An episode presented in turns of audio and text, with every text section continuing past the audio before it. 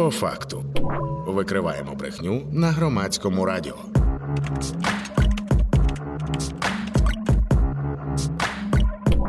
По факту. Отже, вітаю всіх слухачів та слухачок в ефірі по факту. Наш проєкт, проєкт громадського радіо, який ми робимо разом із текстами та стопфейком, виданнями, які чудово знаються на тому, хто та як намагається нас обманути. Ця програма виходить по понеділках та четвергах об 11.09 або об 11.10. Мене звати Вікторія Єрмолаєва, і ми розпочинаємо.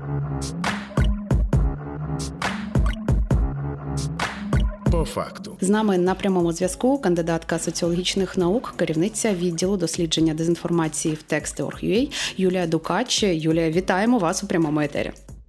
Вітаю, поговоримо про те, що розказували росіяни в своїх пропагандистських меседжах, новинах, відео, заявах і такому іншому.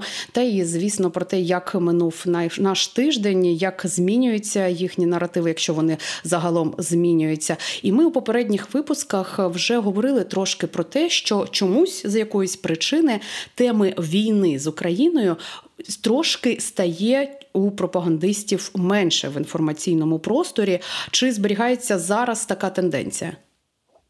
Така тенденція дійсно зберігається. Фактично, російські пропагандисти намагаються створювати картинку, в якій все під контролем. Тобто, все, що би не відбувалось в Росії та за її межами, що все під контролем росіян. А відповідно дуже важко пояснити, чому війна триває так довго, набагато довше ніж три дні. І відтак в російські медіа потрапляють новини про війну тільки коли вони стосуються власне чогось більш оптимістичного. А так, наприклад, як а, нові розробки військової техніки в Росії, збільшення обсягів виробництва безпілотників, а, про якісь здобутки на полі бою, про успіхи російських ДРГ. Тобто, а, як нагадування, що так війна триває, треба ж якось виправдовувати да, там свої теж і мобілізацію, і в принципі утиски, а, які спричинила війна, так чи інакше. А, та, Але при цьому власне увага дійсно вже переключилась на якісь інші зовнішньополітичні події, як, наприклад, війна Ізраїлю та Хамасу, які приділяють набагато більше сьогодні уваги аніж війни війні Росії та України. Угу. Війна е, в Ізраїлі. Як вона виглядає, якщо дивитися очима нездорового глузду російської пропаганди? А, Ну насправді, якраз коли а, вони напряму говорять про якісь зовнішньополітичні події, які де Росія не є прям безпосередньою стороною, то ось тут якраз дуже часто включається той режим, коли російська пропаганда е, виглядає як якісні журналісти. Та? Тобто вони максимально намагаються ось зовнішню політичну повістку е, висвітлювати як такі е, медіа світового рівня, та? тобто вони грають ось це, що російська журналістика вона набагато якісніша, ніж оці всі замовні там американські чи британські чи да, там глобальні видання. Е, і відтак вони е, в більшості новин е, власне події Ізраїлю Хамасу вони висвітлюються більше менш нейтрально. Хоча, звичайно, вони коли вже стосується до якихось подій, де Росія бере безпосередню участь, як, наприклад, там звільнення Хамасом росіянина, за яку за яке хвалили безпосередньо самого Путіна, який він молодець, що посприяв звільнити росіянина, та і що власне це одразу перетворювалось на ознаку мудрої політики Росії. Ось то в таких випадках, звичайно, вже пропаганда пропаганда російська проявлялась з усіх боків. Але, звичайно, ось ця от е, маса повідомлень, маса таких більш-менш нейтральних повідомлень, вона заспамлює і робить ось цей вигляд, що е, в Росії є журналістика офіційна і керована державою, а не тільки пропаганда. От мені доводилось чути думку, що журналістика в Росії є якіснішою ніж до прикладу у нас чи де-інде. Які методи вони використовують, щоб цю думку пропихувати в маси?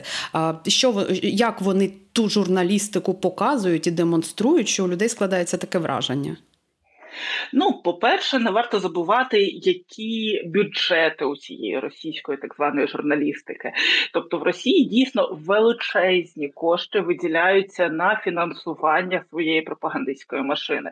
Власне, якщо порівнювати там бюджети того ж особливо да, зовнішнього зовнішніх медіа, як РТ чи Спутник, то там йде мова просто про мільйони доларів, які покривають потреби на всіх соціальних медіаплатформах. Тобто це величезні фінансові надходження. Крім цього, це дійсно така а, довготривала школа журналістики, як знаєте, яка ще з радянського союзу, типу найкращі журналісти навчались в Москві. А, тобто, і потім ці е, ті, хто навчались в Москві, вони отримували найбільш високі посади, власне, на максимально близько а, до верхівки цієї пропагандистської машини. Але фактично а, та вони намагаються тримати ось цю марку максимального медіапокриття присутності в більшості регіонів світу. І сьогодні ми маємо ось цю проблему, що в країнах та там Латинської Америки або Африки Росія дійсно має потужний голос, тому що вони були присутні там давно, вони присутні там досі, і вони мають велике фінансування, щоб створювати контент спеціально для цих країн. І відтак вони фактично відтворюють ось цей вже міф, який ще був створений створений за часів радянського союзу, про а, там тоді радянських, зараз вже російських журналістів, як спадкоємців радянської школи журналістики. І на превеликий жаль, а, дуже часто а, да, це в Україні для нас актуалізована проблема, що радянська журналістика вона це пропаганда. Та, тобто ми це знаємо з історії і так далі. А країни, які да, там в цій ж Латинській Америці, які бачать це скоріше як альтернативу впливу Сполучених Штатів. Штатів Америки, наприклад, то для них оце питання пропаганди воно не таке актуальне і в принципі не підсвічено, коли вони отримують інформацію з російських ресурсів, ресурсів російського походження. Як виглядає ця так звана журналістика, яку вони називають найякіснішою? А це ось така тупа, пряма пропаганда, з якою ми сміємось зазвичай, чи щось тонкіше, завуальованіше? Знаєте, ми маємо велику проблему недооцінювати свого ворога. І з одного боку, у нас дійсно такому е, в інфопросторі дуже багато прикладів ось цієї тупої пропаганди. Хоча насправді методи, е, якими користується російська пропаганда, вони дуже часто доволі такі е, менш помітні і доволі дієві. Наприклад, один з е, методів та принципів можна сказати російської пропаганди це створення розколів.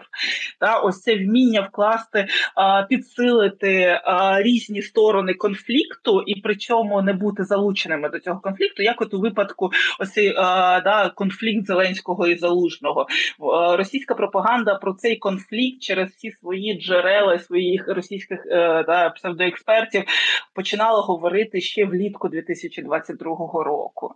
Да, ось це створення розколів, там де Росія не є стороною. Да, ось власне сьогодні ми е, моніторимо російські медіа і моніторимо російську дезінформацію інформацію в Україні, і ми бачимо, що вже більше року е, Росія е, майже е, ну майже припинила транслювати класичні наративи про братські народи, а почала вкладати ресурси в роздмухування внутрішніх конфліктів українських, там де Росія якраз не є стороною конфлікту.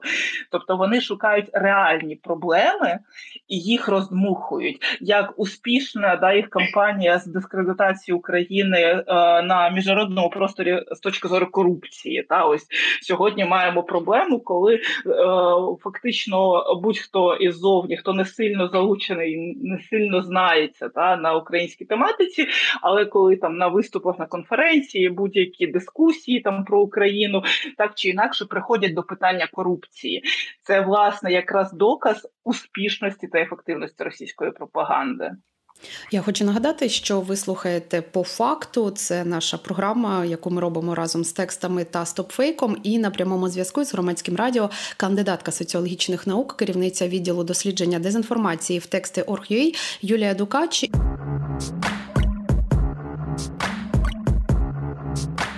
По факту. І ми говоримо про наративи Кремля і за про останній тиждень, та і загалом, що вони придумували е, останніми днями. Кажемо, що трошки менше стало війни з Україною в інформаційному просторі, але е, більше війни Ізраїлю з Хамасом. А якщо говорити от про ці внутрішні конфлікти і проблеми України, які росіяни використовують для для того, щоб поширювати свою пропаганду і свої наративи, то це, наприклад, які теми? А, Ну, перше, це як я вже згадувала, це конфлікт Зеленського і Залужного. А, І ось тут навіть е, кейс з отруєнням дружини Буданова а, він став дуже таким а, яскравим прикладом, як вони притягують будь-які внутрішньоукраїнські конфлікти до фактично будь-яких подій в Україні. До абсурду. Та, тобто. Я чесно скажу вам, що до абсурду, е, тому що що я побачила від тих Скабєєвих, е, про що наші ютубери дуже активно жартують останніми тижнями, що вони на повному серйозі в одній з програм сказали, що, начебто, Буданов сам отруїв свою дружину, тому що увага він належить до ЛГБТ спільноти. Це занавіс. Ну я не знаю, як це коментувати. Ну, це, до речі, знаєте, ось ось такі яскраві приклади а, найбільш неадекватних та заяв. А це дуже часто теж один з прийомів а, і методів пропаганди. Це коли фактично вони за, заспамлюють інфопростір різними тезами. Ось ми, наприклад, в провідних та там в російських медіа, в серйозних російських медіа, я зараз не кажу про там Ютуби чи блоги, а от в російських онлайн-медіа, які е, публікують новини, ми побачили як мінімум чотири варіанти, та що сталося там з отруєнням дружини Буданова, точніше причини. Та І там причини були, що це конфлікт Зеленського і Залужного, що хтось із них точно захотів згити Буданова, тому що він не пристав на жодну зі сторін. Та що це результат корупції в закупівлях Міноборони що це а, Америка взагалі отруїла Буданова, щоб е, натякнути, хотіла отруїти да, Буданова самого, щоб натякнути, що вони проти британського впливу а, і проти да, там якоїсь там радикалізації війни, або що це взагалі там західні партнери затирають докази а, терактів про росіян проти росіян, бо не хочуть світового скандалу. Та, тобто, фактично, це прийом а, пропаганди, коли вони дають дуже багато різних пояснень пояснень одній події, одній події, яка насправді доволі очевидна. Ну у нас навіть питання не постає, хто і чому і навіщо намагався отруїти Буданова та його оточення. Та якби це це настільки очевидно, що тут навіть якось е, ну що тут казати про причини. А, Але насправді вони створюють дуже багато абсолютно таких. А, ненормальних а, е, причин, хаотичних, а, е, якихось багато тез заспамлюють цим ефір, і ось тут вже результатом цього прийому є те, що люди сприймають як а, що да, ось це от не все так однозначно, як вони люблять цитувати. Да, Що якщо є так багато версій, значить все набагато складніше, ніж ми думаємо, і ми просто чогось не знаємо. Угу. Це на внутрішню аудиторію вони працюють, я так розумію. Ну, от в цьому це... конкретному випадку. Так, в цьому конкретному випадку ми бачимо, як вони пояснюють росіянам, е, яка який хаос відбувається в Україні, і що взагалі-то звичайно Росія тут ні до чого. Звичайно, Росія взагалі е, що що всі звинувачують Росію, але Росія, хоч і мала багато причин для цього там отруєння, але ні, ні, ви що наше всемогутнє ФСБ, да там воно е, на жаль чи на щастя, але все ж таки не мало до цього ніякого відношення. Мені дуже цікаво буде е, поговорити мабуть, що наступного вже тижня про те, як е, росіяни висвітлювали е, смерть Києва і те, що відбувається зараз в інформаційному просторі, тому що вони теж пишуть про це новини. Але от з огляду на те, до якого абсурду вони вдаються на прикладі новини про дружину Буданова і її отруєння, то тут дуже цікаво почути і ці нездорові теж якісь версії. Ну але це трошки згодом. Тут є ще одна тема, яку ми хотіли обговорити. Це новина про те, що Росія визнала ЛГБТ е, рух е, екстремістською організацією, е, міжнародний рух ЛГБТ. І я насправді ну спочатку задумалася, що може означати загалом визначення міжнародний рух ЛГБТ, але ну тим не менше. Верховний суд Росії визнав екстремістською та заборонив організацію цитую міжнародного громадського руху ЛГБТ в лапках. Про це повідомили російські пропагандисти. Суд ухвалив це рішення за позовом міністра юстиції Росії, і відомство вимагало оголосити міжнародний громадянський рух екстремістську організацію, заборонити його в Росії. Що таке рух ЛГБТ? Хто ним керує? Що це за організація така? Яка його структура? Нічого такого ніхто не озвучував. І Міністерство цього не пояснило, і позовні вимоги задовольнили. Отже, тепер е, рух вважається екстремістським. Е, розуміємо, для чого це робиться в Росії, але як вони виправдовують свої дії, тут окреме питання. А, Ну, це дійсно такий це яскравий приклад, як працює а, ось та за, е, закони, і взагалі, а, що робить така структура, як Верховний суд Росії, для того, щоб а, якимось чином легітимізувати ось цю як основну російську ідеологію, точніше, ті спроби довести, що Росія має власну ідеологію та цінності, а, на відміну а, да, від якихось установ так званого колективного заходу заходу. І тут дійсно тут найбільш е, іронічно це те, що е, юридично не існує ось цього міжнародного громадського руху ЛГБТ в Росії, і відповідно не зрозуміло, кого саме визнали екстремістською організацією, але правозахисники вже б'ють на сполох, що це означає, що будь-яка організація, яка та там, наприклад, правозахисна організація, яка опікується представниками ЛГБТК спільноти, що вони мають можуть бути під загрозою та тому, що ось такі рішення вони а, дають можливість силовим структурам вже прямого тиску а, на різні організації, так чи інакше дотичні до ЛГБТК спільноти, і е, фактично з, з боку е, саме що це означало в інфопросторі цей меседж. Головний меседж це був, що ми не такі, як вони.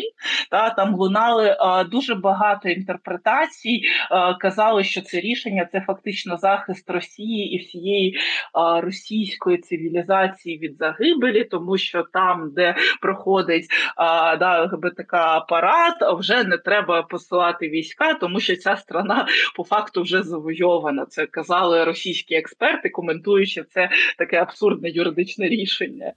Фантастика. Е, і най, найважливіше, що ось можна від, відмітити для себе, ну крім того, що це дійсно це правозахисна така певна трагедія з точки зору захисту цієї спільноти.